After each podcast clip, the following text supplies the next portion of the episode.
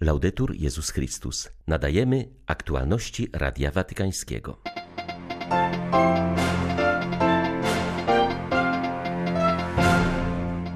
Po modlitwie Anioł Pański Franciszek wyraził swoją radość ze zbliżającej się beatyfikacji kardynała Stefana Wyszyńskiego i matki Elżbiety Różyczackiej. Przy okazji Kongresu Eucharystycznego w Budapeszcie odbywa się spotkanie hierarchów katolickich wspólnot obrządku bizantyjskiego w Europie. Biskupi Wielkiej Brytanii wystosowali oświadczenie, w którym wzywają do zaprzestania handlu bronią. 8 września witają Państwa Krzysztof Bronk i Łukasz Sośniak. Zapraszamy na serwis informacyjny. Decydujące znaczenie dla nas wszystkich ma odkrycie na nowo piękna bycia dziećmi bożymi, powiedział papież w kolejnej katechezie opartej na liście do Galatów. Franciszek zwrócił uwagę, iż ta godność sprawia, że wszystkie różnice między ludźmi stają się drugorzędne. Zaznaczył, że ten, kto przyjmie Chrystusa w wierze, zostaje przyobleczony w niego przez chrzest i otrzymuje godność synowską. Jest tak wielu ludzi, miliony, którzy nie mają prawa do jedzenia, nie mają prawa do edukacji, nie mają prawa do pracy. Są to nowi niewolnicy. Są to ci, którzy znajdują się na peryferiach, którzy są wykorzystywani. Nawet dzisiaj istnieje niewolnictwo. Zastanówmy się nad tym trochę. Odmawiamy tym ludziom ludzkiej godności. Ostatecznie równość w Chrystusie przezwycięża różnice społeczne między płciami, ustanawiając równość między mężczyzną a kobietą, która była rewolucyjna w tamtych czasach i wymaga umocnienia także dzisiaj. Ileż razy słyszymy słowa pogardliwe skierowane do kobiet, nawet dzisiaj istnieje niewolnictwo kobiet. Zrozumiejmy to, co pisze święty Paweł, że jesteśmy równi w Chrystusie Jezusie, powiedział papież. Różnice i konflikty tworzące podziały nie powinny mieć miejsca wśród wierzących w Chrystusa. Uważajcie na to, czy nie robicie różnic między ludźmi. Już w liście świętego Jakuba apostoł zauważa, że gdy przychodzi na zgromadzenie ktoś pięknie ubrany, ze złotym pierścieniem na palcu, to odruchowo sadzamy go na pierwszym miejscu. Tymczasem, gdy przychodzi biedak w kiepskim stroju, to mówimy mu siadaj tam z tyłu. Działamy tak często nieświadomie. To, co pogłębia różnice między ludźmi, często powodując dyskryminację, to wszystko przed Bogiem nie ma już racji bytu, dzięki zbawieniu dokonanemu w Chrystusie. Liczy się wiara, która działa poprzez podążanie drogą jedności wskazaną przez Ducha Świętego. Naszym zadaniem jest zdecydowane podążanie tą drogą. W pozdrowieniach do pielgrzymów papież wspomniał, że dziś obchodzone jest święto Narodzenia Najświętszej Maryi Panny. Przypomina ono, że Bóg jest wierny swoim obietnicom i przez pośrednictwo Maryi zapragnął zamieszkać pośród nas. Do Polaków papież powiedział: Saluto cordialmente tutti i Polacchi. Pozdrawiam serdecznie wszystkich Polaków. Wyrażam radość z bliskiej już beatyfikacji kardynała Stefana Wyszyńskiego i matki Elżbiety Czackiej. Niech duchowy testament prymasa tysiąclecia, wszystko postawiłem na Maryję i ufność matki Elżbiety Róży pokładana w krzyżu Chrystusa będą zawsze mocą waszego narodu. O kardynale Wyszyńskim święty Jan Paweł II wypowiedział historyczne słowa. Nie byłoby na stolicy Piotrowej tego papieża Polaka, gdyby nie było Twojej wiary, nie cofającej się przed więzieniem i cierpieniem, Twojej heroicznej nadziei, Twego zawierzenia bez reszty Matce Kościoła. Niech Bóg błogosławi Polskę. Niech Was wspierają Wasi wielcy święci i błogosławieni. Duch Święty mówi nam, że żyjemy w czasach Maryi, wzywa nas, byśmy przyjęli na nowo ten znak pocieszenia i pewnej nadziei, który ma imię, oblicze i serce Maryi, pisze papież w przesłaniu na rozpoczęcie 25. Międzynarodowego Kongresu Mariologicznego i Maryjnego. Kongres zorganizowała papieska Międzynarodowa Akademia Maryjna. Przypominając, że żyjemy w czasach Maryi, Franciszek zachęcił członków Akademii, aby odczytywali znaki czasów. Podkreślił, że tajemnica Maryi zawiera w sobie tajemnicę wcielonego Słowa Bożego. Przypomniał też zachętę Benedykta XVI, aby teolodzy w większej mierze zgłębiali relacje między mariologią i teologią Słowa. Franciszek odniósł się również do pobożności ludowej, która karmi się Słowem Bożym, a zarazem w sposób naturalny czerpie z Maryi. Wyraża się w ten sposób droga teologalna obecna w pobożności narodów chrześcijańskich, a w szczególności pośród ubogich. Papież zapewnił, że droga ta jest miejscem działania Ducha Świętego, a zarazem owocem inkulturacji trwającym w stolicy Węgier Międzynarodowym Kongresie Eucharystycznym od samego początku aktywnie uczestniczy ponad 100-osobowa grupa młodzieży polonijnej z ośmiu krajów.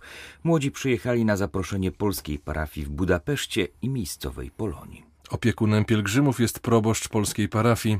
Rano modlimy się ze wszystkimi uczestnikami kongresu, a popołudniami uczestniczymy w licznych warsztatach, spotkaniach i imprezach kulturalnych zorganizowanych w kościołach rozsianych po całym Budapeszcie, mówi ksiądz Krzysztof Grzelak. Uczestniczymy w tym kongresie jako polska parafia. Są nasi parafianie, ale także wraz z księdzem biskupem Wiesławem Lechowiczem zaprosiliśmy do uczestnictwa grupy polonijne. Naszą grupę świętego Maksymiliana tworzą młodzi Polacy ośmiu krajów, którzy są ze swoimi duszpasterzami i siostrami zakonnymi. W środę popołudniem będzie msza święta polsko-węgierska pod przewodnictwem naszego księdza arcybiskupa Stanisława Gondeckiego, a w czwartek popołudniem spotkanie w Domu Polskim i parafii polskiej dla całej tej grupy.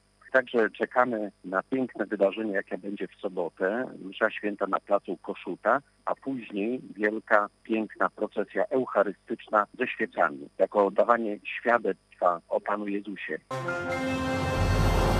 Przy okazji Kongresu Eucharystycznego w Budapeszcie odbywa się również spotkanie hierarchów katolickich wspólnot obrządku bizantyjskiego w Europie.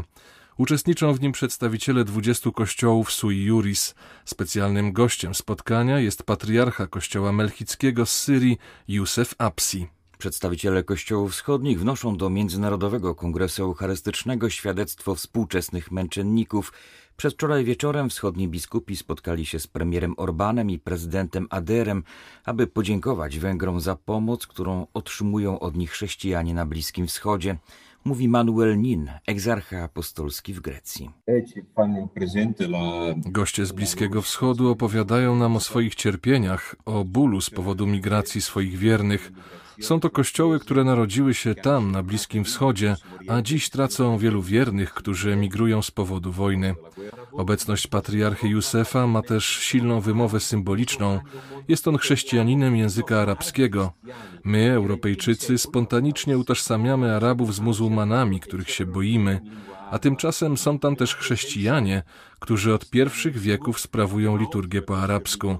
Ich obecność przenosi nas daleko w przeszłość, a zarazem jest to obecność żywa. Jest to ważne świadectwo dla nas w Europie. Un tocco importante per noi, Europa. Przed rozpoczynającymi się w przyszłym tygodniu w Londynie targami przemysłu obronnego i bezpieczeństwa biskupi Wielkiej Brytanii wystosowali oświadczenie, w którym wzywają do zaprzestania handlu bronią. W komunikacie przywołane są słowa papieża Franciszka z przemówienia w amerykańskim kongresie w 2015 roku. Dlaczego sprzedawana jest śmiercionośna broń tym, którzy planują wyrządzić niewypowiedziane cierpienia jednostkom i społeczeństwom? Niestety, jak wszyscy wiemy, odpowiedź brzmi tylko dla pieniędzy, które przesiąknięte są krwią, mówił papież. Biskupi zaznaczają, że choć prawo do obrony jest prawem człowieka, to nie wolno zgadzać się na niszczenie ludzkiego życia i godności, co jest współudziałem tych, którzy przyzwalają na handel bronią. Konflikty podsycane przez ten handel szkodzą najbiedniejszym społecznościom, zmuszają ludzi do ucieczki z domów jako uchodźców i mają niszczące konsekwencje dla naszego środowiska, napisali biskupi, wyrażając nadzieję, że pokojowa kampania przeciwko procederowi handlu bronią przyczyni się do jego zakończenia, co będzie wyrazem troski o całą ludzką rodzinę poniedziałkowe popołudnie na Haiti nieznani sprawcy zabili księdza. Ojciec André Silvestre, posługujący na co dzień w parafii Robillard, wracał po południu z banku, gdy został napadnięty. Jak dotąd nie udało się schwytać przestępców. Dwóch uzbrojonych przestępców oddało w kierunku księdza kilka strzałów i zamierzało go okraść. Będąca nieopodal policja dokonała interwencji i doszło do strzelaniny, w wyniku której jeden z napastników został ranny. Ucierpiało także kilku przechodniów. Przestępcom udało się uciec z miejsca zdarzenia. Poważnie rannego księdza przewieziono do szpitala. Niestety nie udało się go uratować.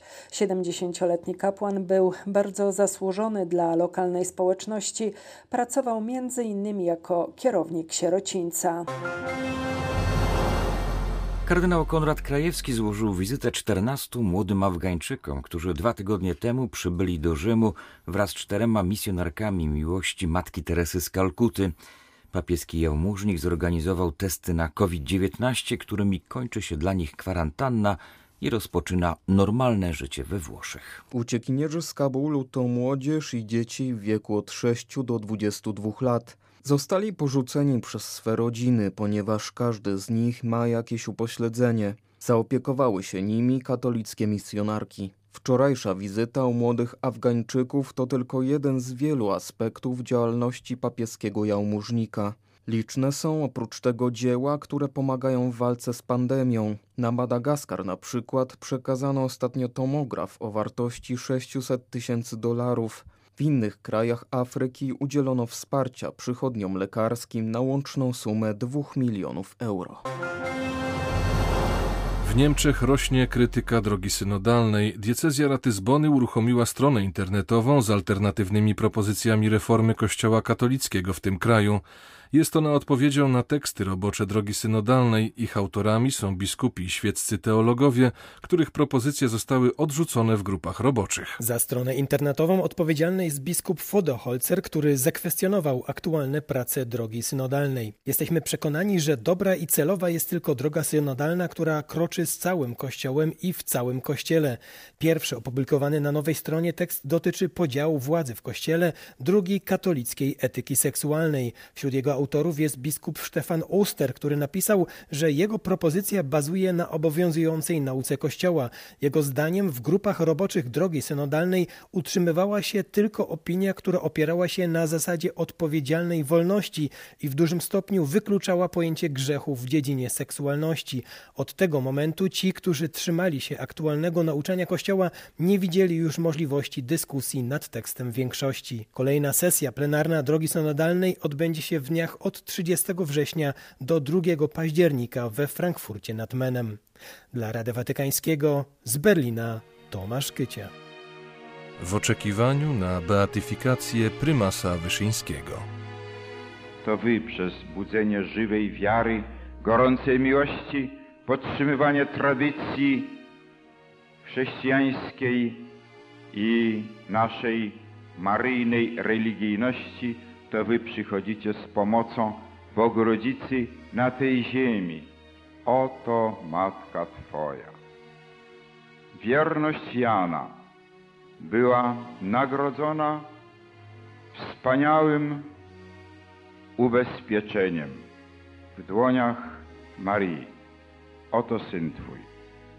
Najmilsi, to nie jest tylko historia, to jest testament to jest przekaz nie tylko historyczny, ale to jest przekaz głębokiej myśli Chrystusa, który chce, ażeby pod krzyżem Jego zawsze stała Matka i żeby ona nie była samotna, żeby ona miała pomoc, testament Chrystusa.